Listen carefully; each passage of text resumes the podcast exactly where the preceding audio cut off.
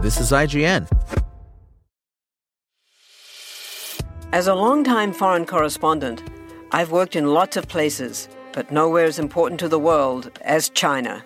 I'm Jane Perlez, former Beijing bureau chief for the New York Times. Join me on my new podcast, Face Off US versus China, where I'll take you behind the scenes in the tumultuous US China relationship. Find Face Off wherever you get your podcasts. This is IGN.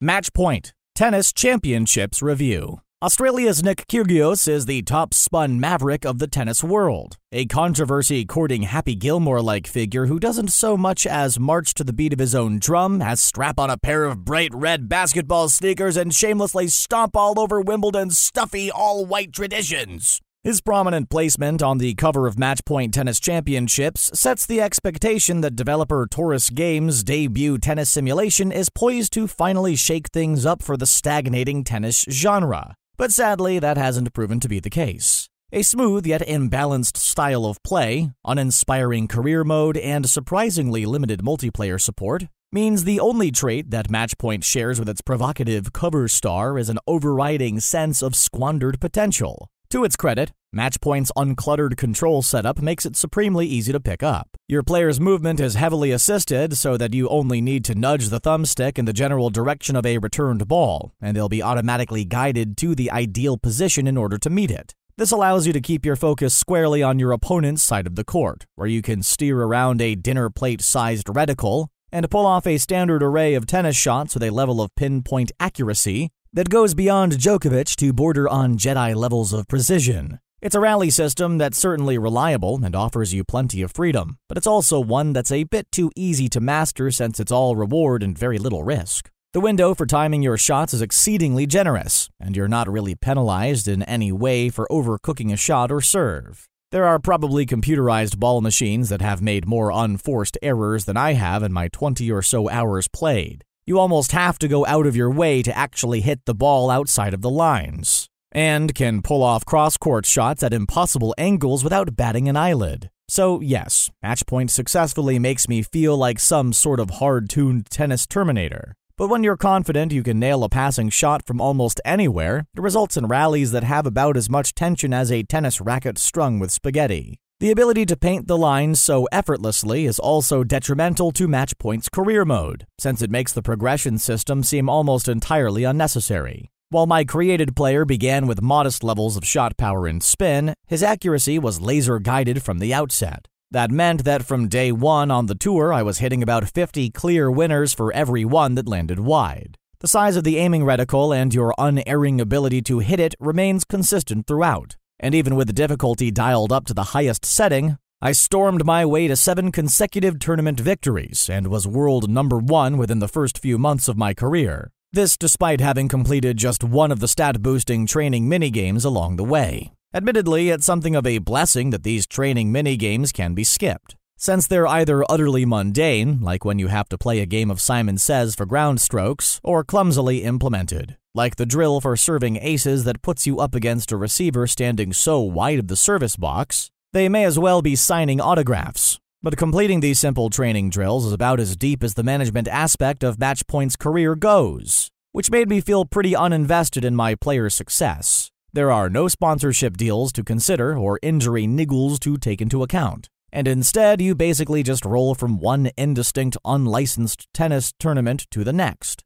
snatching up more silverware than a sticky fingered butler in Buckingham Palace. At least I assume the trophies are silver because Matchpoint doesn't actually ever show them to you. While the animations of the players are smooth and the courtside detail is crisp, there's a noticeable lack of life and no real sense of occasion imbued in each competition, with every tournament culminating in the same static result screen. There's no trophy presentation after a final, no handshakes between players, no statistical overlays in the broadcast presentation, and the small handful of faces in the crowd are so heavily reused it's almost as though the stadium tickets were having a buy one get two free promotion for sets of identical triplets. Similar cosmetic limitations are also inflicted on your created player, with just a handful of heads and haircuts to choose from, and no option to customize service motions or grunts of exertion, It's almost impossible to produce anyone other than either John or Jane Smith from the United States of Generica. Even worse, while the 18 licensed professionals in Matchpoint each come dressed in branded gear from the likes of Nike and Adidas,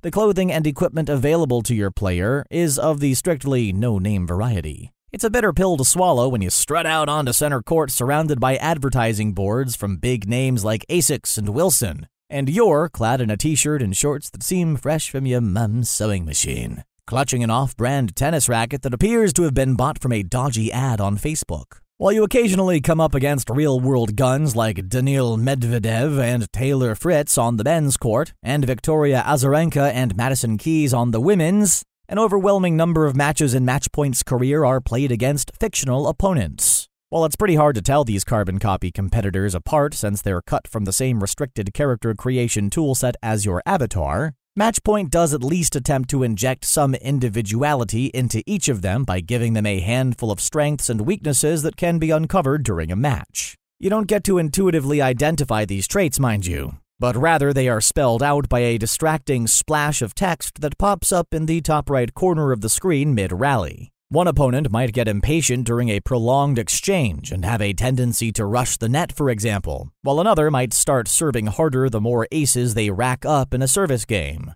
It's an interesting idea on paper, but in practice it had very little effect on how I approached each point. And because of that, it felt like an artificial way to force a change in strategy that wasn't ever actually required. Each AI opponent I faced may as well have had a weakness for red velvet cupcakes for all the difference it made to how I played against them, as I consistently worked each of them out of position before biffing another perfectly placed winner a few millimeters inside the baseline. Desperate for a modicum of challenge, I eventually tried disabling the aiming marker entirely in the options menu, but targeting by feel alone shifted shot difficulty so far in the other direction that it only forced me into a more conservative and attritional style of play knocking the ball back towards the center of the court until my opponent inevitably made a mistake, which soon became dull. I wish the developers had been able to find some kind of compromise between the superhuman sharpshooting afforded by the aiming marker and the nebulous guesswork involved in going without it. Of course, there's considerably more nuance to be found when tackling human opponents. And it's as a multiplayer game that Matchpoint is at its best, since it puts you head to head with a player theoretically equipped with the same sideline searing skills as you. It's a shame then that options for multiplayer are so sparse. Online play is restricted to either casual or ranked one off matches, with no option to create or enter tournaments. Worse still, all multiplayer matches, both online and off,